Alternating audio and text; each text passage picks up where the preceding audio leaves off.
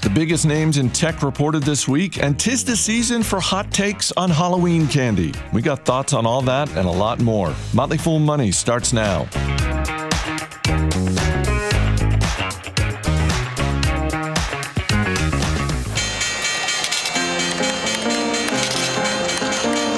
Everybody needs money. That's why they call it money. The best thing in life are free, but you can give them to the birds and bees. I From Fool Global Headquarters, this is Motley Fool Money. It's the Motley Fool Money radio show. I'm Chris Hill. Joining me in studio, Motley Fool senior analyst Jason Moser and Matt Argersinger. Good to see you as always, gentlemen. Hey, hey, hey. It's Earnings Palooza. We've got the latest on some of the most widely held companies, and as always, we got a couple of stocks on our radar. But we begin with Apple. The biggest tech companies in the world reported earnings this week, but the reaction to Apple's report was different than the rest. Shares up more than seven percent on Friday after fourth quarter profits and revenue came in higher than expected. Jason, a little surprising when you consider how important the iPhone is to Apple's business, and iPhone revenue was more than half a billion dollars lower than expected. Yeah, but Apple's kind of like pizza, right? I mean, even when it's bad or it's not that great, I mean, it's still pizza, right? It's the same thing with Apple. It's still Apple. Did they blow the doors off the quarter? Nope. But it was still a pretty Apple-like quarter, and so even if they underperformed anywhere in regard to expectations, I mean, it, it, you know, it, it was still a, a respectable quarter, right? Phones, services, yeah, they could have they could have done a little bit better. But it's not like these were bad results, and they point to a company that ultimately remains pretty darn resilient, even, even in the face of, of a tough economic climate like we're in now. So if you look at, at the numbers, I mean, revenue of ninety point one billion dollars was up eight percent from a year ago, and that includes six hundred basis points of currency impact. Um, and, and to put some numbers around the fiscal year, fiscal twenty twenty-two, three hundred ninety-four billion dollars in revenue, eight percent annual growth. Uh, services uh, performed well, but probably not well enough in some eyes, uh, nineteen point two billion dollars versus eighteen point three billion dollars a year ago, so five percent growth. And for a company we've been talking Talking about, you know, this is becoming a services company, that's not all that inspiring.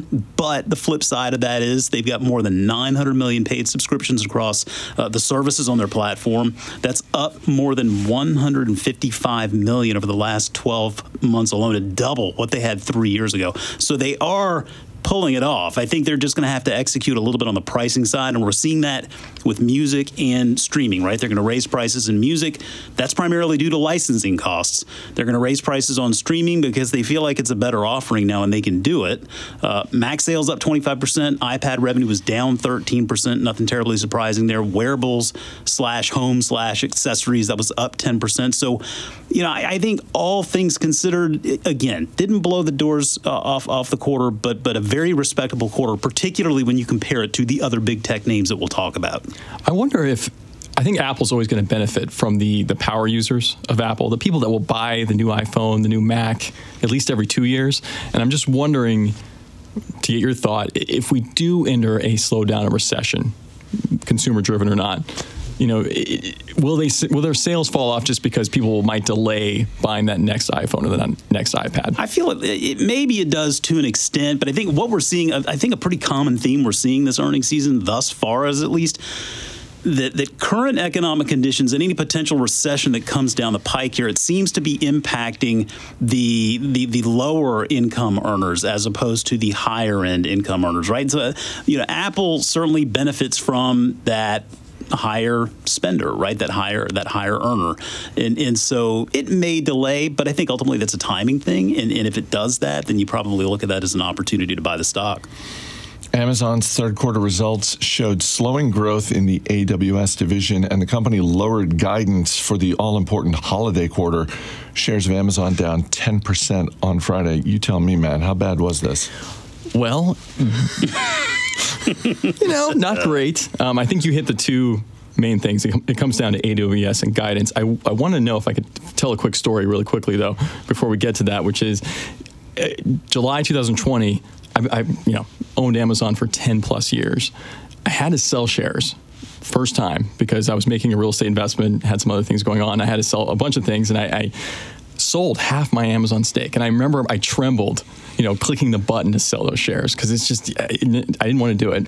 And of course, at that point, this, the stock had kind of just gone over three thousand dollars a share pre-split. So, but one hundred fifty dollars post-split today. And I was like, you know, I'm going to regret this. I know I am. And of course, over the next year, I watched the stock go up to, I think, one eighty, one eighty-five, you know, almost four thousand pre-split. And I, I just, I was depressed about that. Watching the stock come, I never thought I would see the stock down on a post-split basis below one hundred dollars a share, which it briefly did uh, this week after earnings. Uh, I'm excited about that, but I'm also realizing, you know, there there is something to why it's down. And, and you hit it, which is, there is this, the Amazon Web Services part of this business has such been, it's been the crutch, even though the retail business has held up. And if you look at the retail numbers, they were fine. I think it was up thirteen percent uh, overall, which, you know, given the, the maturity of the business, of that e-commerce business, pretty strong. But you see the slowdown in A W S, which is slower growing now than Google and Microsoft's competitors. The I think the bigger thing might be the, that the operating margins of that business have come down quite a bit. And so if that is the profit engine that is no longer there, or at least it's diminishing to a certain extent, that I think had a lot of investors worried. And then, of course, you said the guidance, looking at, you know, growth between two and eight percent, I believe, on their guidance range over the fourth quarter, that is probably a lot sharper than investors were expecting. Again, this is the holiday quarter. This is when this is people expect not just Amazon, but all retailers to really make their bones. Did the range of the guidance surprise you? Because it, it struck me as wider than typically we hear from Amazon. And I just thought, and not that I fault them for this, but I thought on the low side, they might be a little sandbagging. Probably a little bit. And I think Amazon is known for this. I mean, I, I, you know, and they even said that their income projections would be between, their operating income would be between, between zero and four billion. Right. Which is, I mean, that's a tremendous range. I would not be surprised at all. I think what you're getting at is if they come in the high end of those ranges when they actually report. Shares of Meta Platforms fell to their lowest level since twenty sixteen this week after the company's third quarter report revealed just how much the company is investing in its metaverse division. Jason, we like it when C E Os communicate clearly.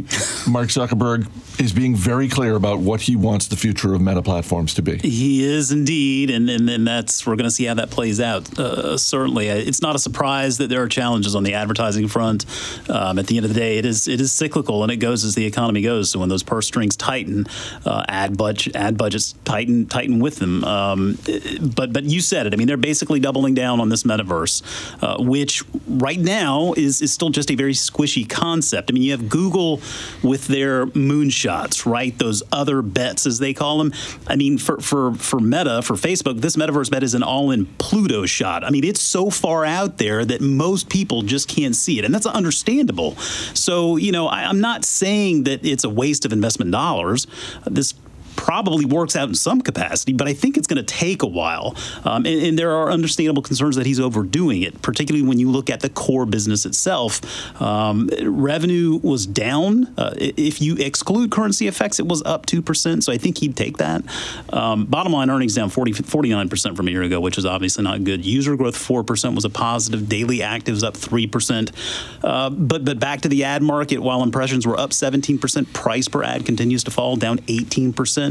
Uh, they are spending a ton of money, though. Capital expenditures, nine point five billion dollars, almost double from a year ago. And guidance across the board not painting a very encouraging picture in the near term as expenses continue to go up and revenue continues to come down. They repurchased about thirty-two million shares for the quarter at an average of about two hundred three dollars per share. Mm. And given where Facebook's price is today, or Meta, I'm sorry, uh, clearly that wasn't the wisest use of, of those dollars. You know, I'm not the biggest fan of this company. I mean, I think most people know that.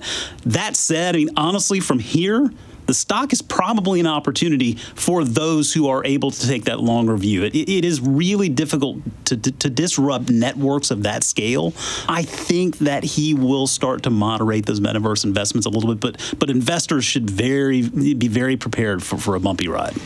Speaking of a slowdown in ad spending, Alphabet's third quarter profits and revenue were lower than expected, and really with the exception of Google Cloud, it was kind of across the board, Matt. Uh, shares of Alphabet down seven percent this week. Right. I, it's important to remember that I think for a lot of these companies, especially in the ad space, the comparables from a year ago were were, were hard. They were going to be hard. I mean, if you look at Google's uh, revenue, for example, in the year ago third quarter, up forty-one percent. So the fact that they're ha- they have any kind of growth at all over those numbers is is, is pretty impressive. But you're right, it, it, there's definitely a slowdown here. I think the biggest thing that stood out to me was just that the YouTube, the advertising revenue for YouTube was down.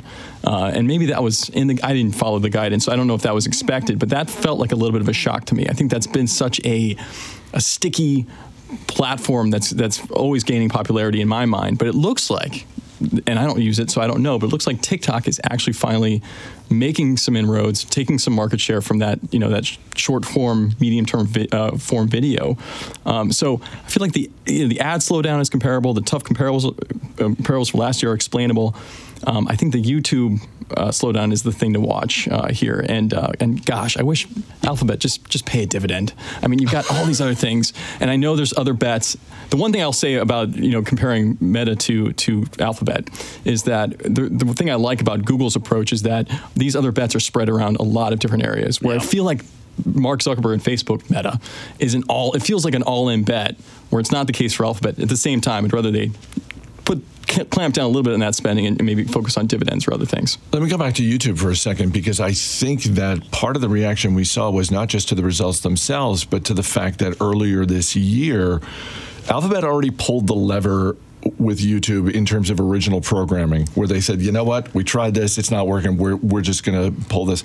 And so the results we saw from YouTube become slightly more concerning when it's against the backdrop of like, oh, they've already cut the original programming. That's right. No, that's a, that's a, that's a really good point. Visa, Microsoft, and a lot more after the break. So stay right here. You're listening to Motley Fool Money.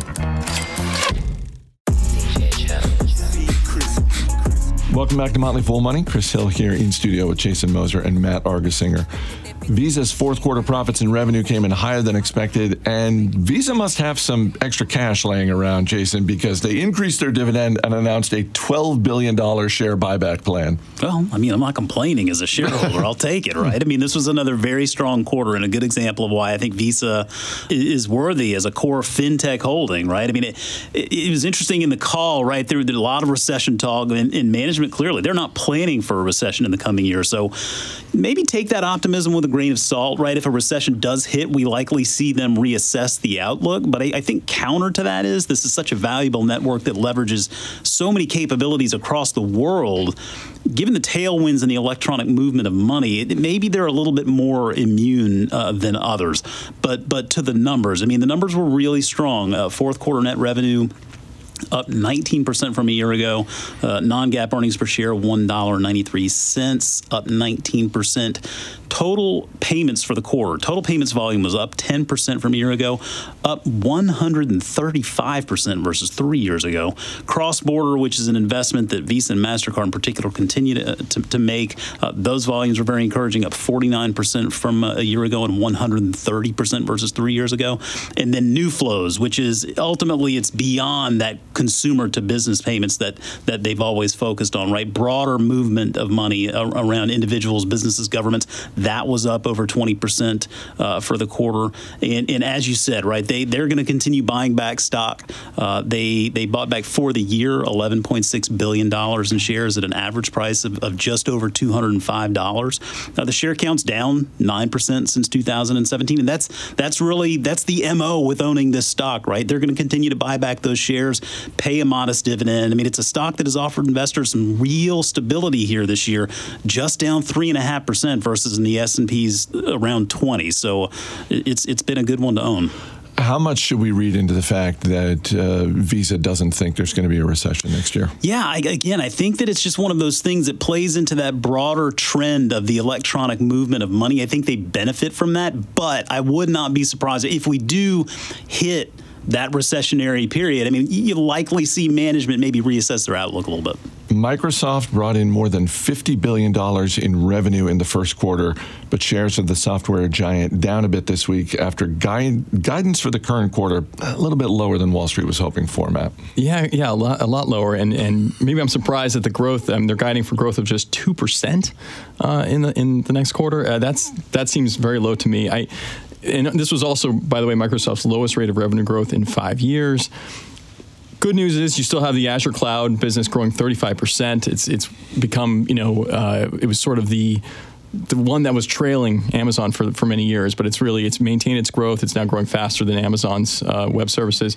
Standout to me was, uh, does does anyone use LinkedIn around here? Because LinkedIn's revenue was up seventeen percent. Uh, I'm really surprised at that. The, the sessions to LinkedIn were up twenty-four percent.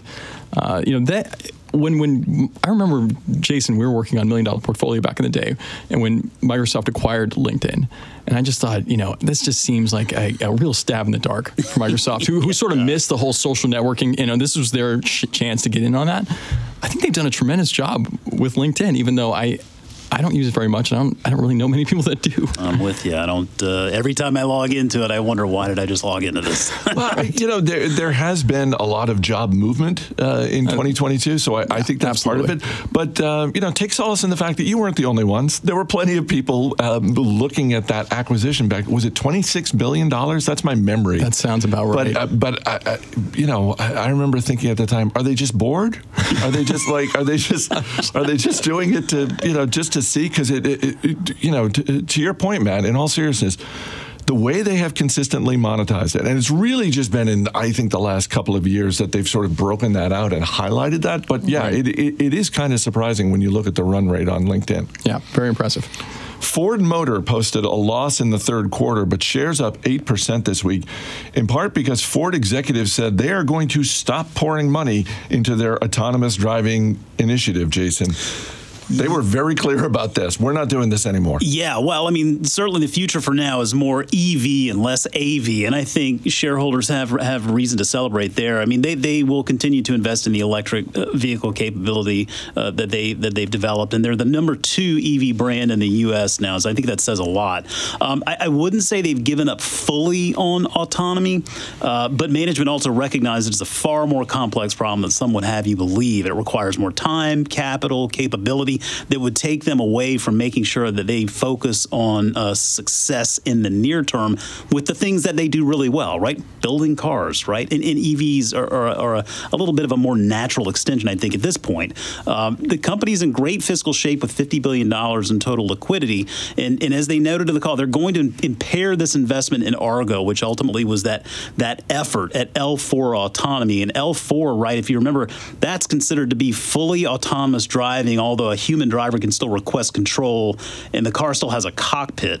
And so they are going to continue to invest in autonomy, but it's going to be more L two and L three, which ultimately just brings more human judgment into play there, right? And I think that makes a lot of sense, because I think most of us agree, and, and, and I've been very critical of this move towards A Vs, because it, it, to me it feels like the technology for the car, I think, is there.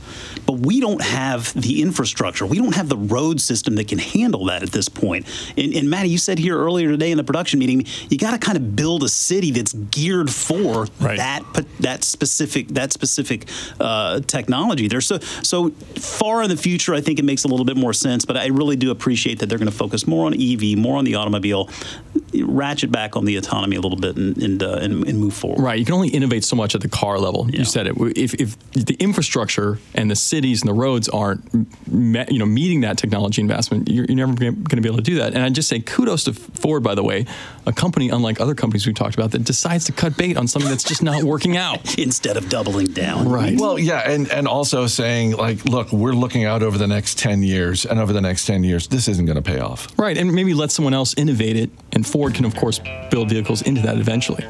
After the break, we've got restaurants, more tech, and two dividend aristocrats hitting new all-time highs. Stay right here. You're listening to Motley Fool Money. Well, I left Kentucky back in forty-nine and went to Detroit working on assembly line. The first year they had me putting wheels on Cadillacs.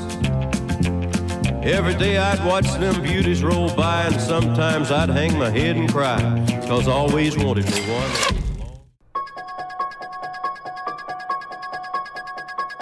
Welcome back to Motley Fool Money. Chris Hill here in studio with Jason Moser and Matt Argersinger. ExxonMobil's third quarter profits were not just a record, but at just shy of twenty billion dollars, the energy giant's profits were within shouting distance of Apple's quarterly profits, Matt. Shares of ExxonMobil hitting a new all-time high on Friday. Yeah, all good, right, when oil prices are, are at multi-year highs. I mean, that, that is that is the business. But kudos to Exxon. You know, uh, Darren Woods, the C E O, was, uh, I believe he was on C N B C on Friday, and he said, you know, we we use lean times, like we had kind of beginning of the, you know, early on in COVID and kind of the months after, to really keep keep our CapEx programs going, keep exploring, to prepare ourselves for the eventual good times like we have today. And I think that's, if you look at ExxonMobil's history, you know, yeah, it's an energy giant, but it's it's also one of the most innovative companies out there. And they've always been really great capital allocators. Um, and this is just proving the point that, you know, if you if you can survive the boom and bust cycles of the energy um, space, which, you know, which ExxonMobil has done very successfully for decades, you can do quite well as an investor. Um, and I, I I I love this. I'm looking I'm looking at this chart. Uh, we're we're gonna we're beating too much on Meta. I get it, but it was like a year ago. Meta's stock price, market capitalization, was three times the size of Exxon's. Exxon is now on the verge of being twice the market cap of Meta, wow. And that happened in the space about, of about a year. So think about the uh, the turnaround there. But yeah, really impressive results. I saw that they raised their dividend. Um, again, this is a, of course a long-time dividend payer, dividend aristocrat company. So you have that as well. Teladoc Health's loss in the third quarter was smaller than expected. Shares of Teladoc up more than twenty percent this week, Jason. Is the, is the worst of it over? Uh, well, I don't want to make a call, but it does feel like we may be finally getting past this mess of an acquisition when they decided to buy Livongo a couple of years ago.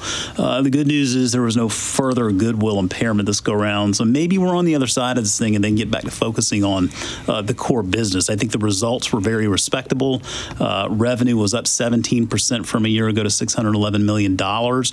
Uh, the biggest driver of that growth continues to be BetterHelp, right? Their direct-to-consumer mental health brand. That grew over thirty-five percent compared to the previous year. Um, and, and I think on, on that note, too, as much as I hammered them on that Livongo deal, because I do, BetterHelp has grown and scaled so quickly and so effectively. It's working now at a run rate of one billion dollars in revenue. Now, think about that for a second. They bought it for four point five million dollars back in two thousand fifteen. So, yeah, Livongo, maybe not so great. I was going to say, so you're saying it's the opposite of the Livongo acquisition. It's the George Costanza of, of, of Livongo's, right? And, and yeah, it, it's it's at least something to to, to remember. Um, they ended the quarter with total U S paid members fifty-seven point eight million versus fifty-two point five million a year ago.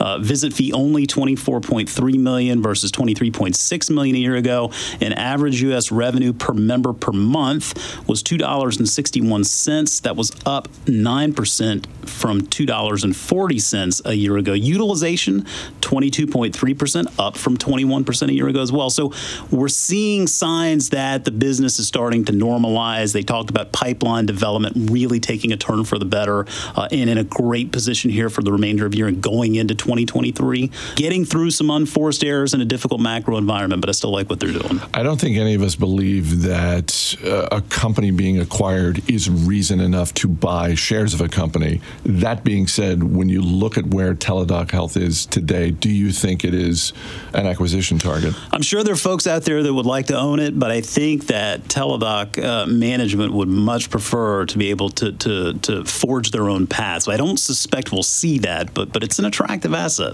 Shares of Intel up ten percent on Friday after third quarter profits came in higher than expected. The chip maker also told investors it plans to reduce costs by up to ten billion dollars over the next three years.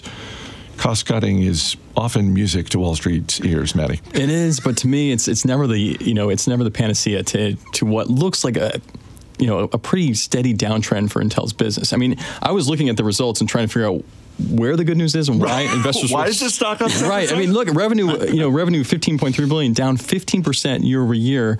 Adjusted net income down sixty percent from a year ago. And so I, I wonder if it's one of those situations where investors just were expecting much worse and, you know, it wasn't as bad as the, they thought, so that the stock's up.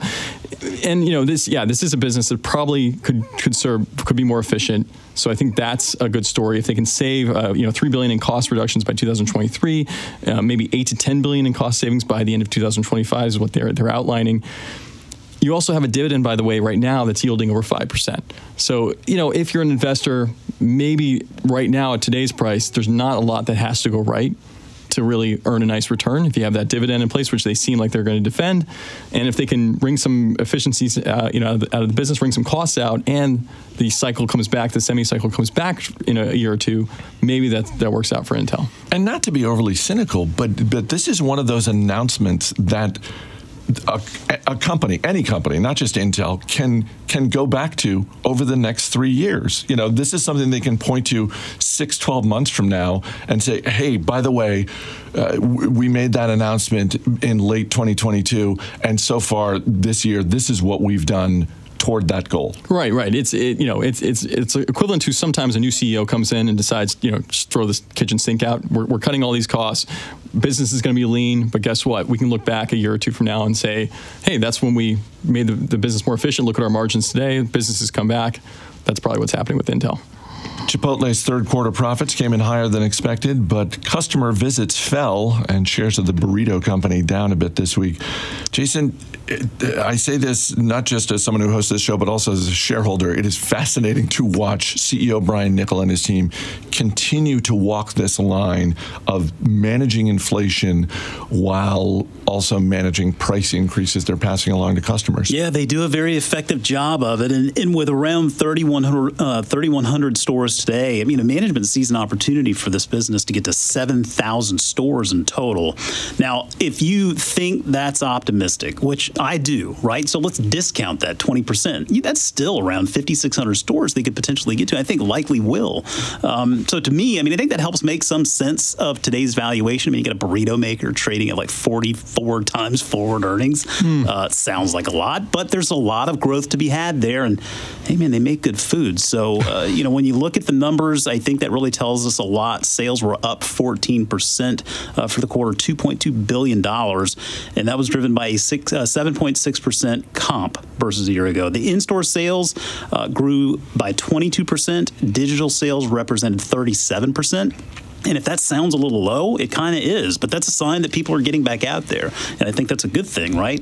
Um, restaurant level margin, twenty-five point three percent. That was up one hundred eighty basis points from a year ago. And ultimately adjusted earnings, nine dollars and fifty-one cents, up thirty-five percent uh, from, from from last year.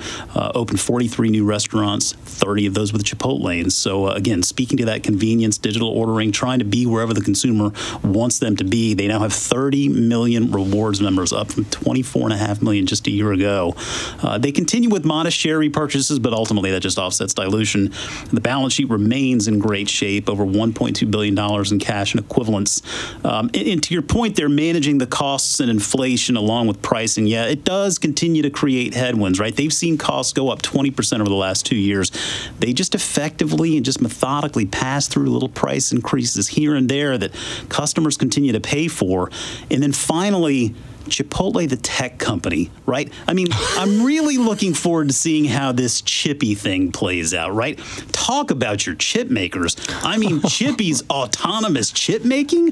Like, this thing is, it's a chip making robot. And I'm not talking about I T chips, Maddie. I'm talking about those dip them in salsa oh, chips. The, right? I like those chips so much yeah. better. Anyway. Yeah, the important chips. And as I, I think it's just going to be fun to watch this kind of play out. This is a very innovative management team. They try new things. It's a lot of fun. I'm, I'm happy to continue owning these shares. There was a point in time when the growth story for Chipotle involved other cuisines, the shop house concept. Uh, they were, I think, kicking around a burger concept, that kind of thing. Do you get any sense from Brian Niccol that that is something e- even on the back burner that they are considering, or is that completely off their radar? I, I don't get any sense that he's at, has any interest in, in it at all. And I mean, I, I say that as someone, I loved those those other efforts. I mean, I thought they made some really good food. Uh, there were tremendous offerings, but it's it's encouraging to see that he really is going to focus on the core concept here. Breakfast? Where are we on breakfast? We've been asking that for years. I know. We've been waiting for it for years. But the, but but unlike the other concepts where, you know, you could find people who would take a bearish outlook, and ultimately the company just, you know, decided to put those things away. Breakfast. Who's bearish on breakfast? Feels like the biggest no-brainer in the history of no-brainers, Chris. Global same-store sales for McDonald's rose nine point five percent in the third quarter, helping to push shares to a new all-time high. And Matt, unlike a lot of restaurant chains, including Chipotle, McDonald's seeing an increase in customer traffic. Yeah, great results for McDonald's. I mean, I, the one disadvantage that McDonald's has by being such a global company versus a Chipotle, which is still, as far as I know, mostly a North American story, even though their global comp sales are up nine point five percent and U S comp sales are up six percent, overall revenue was actually down five percent because you got the stronger dollar, lower traffic in, in a lot of the international stores. Um, so that that was affecting them a little bit. And operating profits were actually down four percent, but again, in constant currencies, up four percent. So McDonald's is sort of the, the growing pains of being a very, very large company that scales across the globe um, is, is, is affecting them a little bit. Um, but those things are out outside of management's control. And I'd say, you know, Can't, can't control currencies or what, what happens in the macro economy. So the results are fantastic from an operating basis. Also raised their dividend ten percent. Um, so a, a company, a restaurant chain is mature, a brand as mature as McDonald's doing this well is, is really impressive. What about these comments that C E O Chris Kempczinski made on the call about the McRib, where he referred to it as the goat of sandwiches and compared it to Michael Jordan and Tom Brady? Yeah, a little, going maybe maybe a stretch, a, a tad stretch. I mean, I've I've actually never had the McRib, so I, I can't speak to its, you know, its religious, you know, qualities. But well, beyond just sort of, you know, to me, there's the question of like, really, this is the greatest sandwich of all time. Also, McDonald's is not in the McRib business; they're in the burger business. So, I, uh, on a, on another level, I just found it odd that he was essentially just pushing aside all the burgers and just saying, "No, this limited time offer sandwich we roll out once in a great while. That's the greatest of all time." I was like, "Really? That seems like a bad message to send." Yeah, it might be. It might be, but can't can't argue with the results so far. Just like stocks, some Halloween candies are overvalued, while others are flat out undervalued. After the break, we've got our picks for overrated and underrated Halloween candies, as well as a couple of stocks on our radar. So stay right here. You're listening to Motley Fool Money. Spooky, scary skeletons and shivers down your spine. Shrieking skulls will shock your soul, seal your doom tonight. Spooky, scary skeletons speak with such a screech, you'll shake and shudder.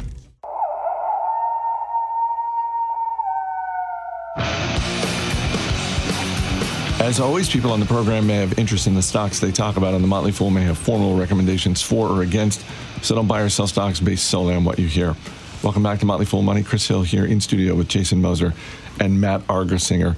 Tis the season, guys. Halloween, just hours away, actually, and as we do every year, let's talk about some overrated and underrated candies, because they're not all fairly rated. Uh, Matt, I'll start with you. What is an overrated Halloween candy, oh, in your opinion? Got to be Jolly Ranchers, right? I mean, they're, they're small, they're cheap.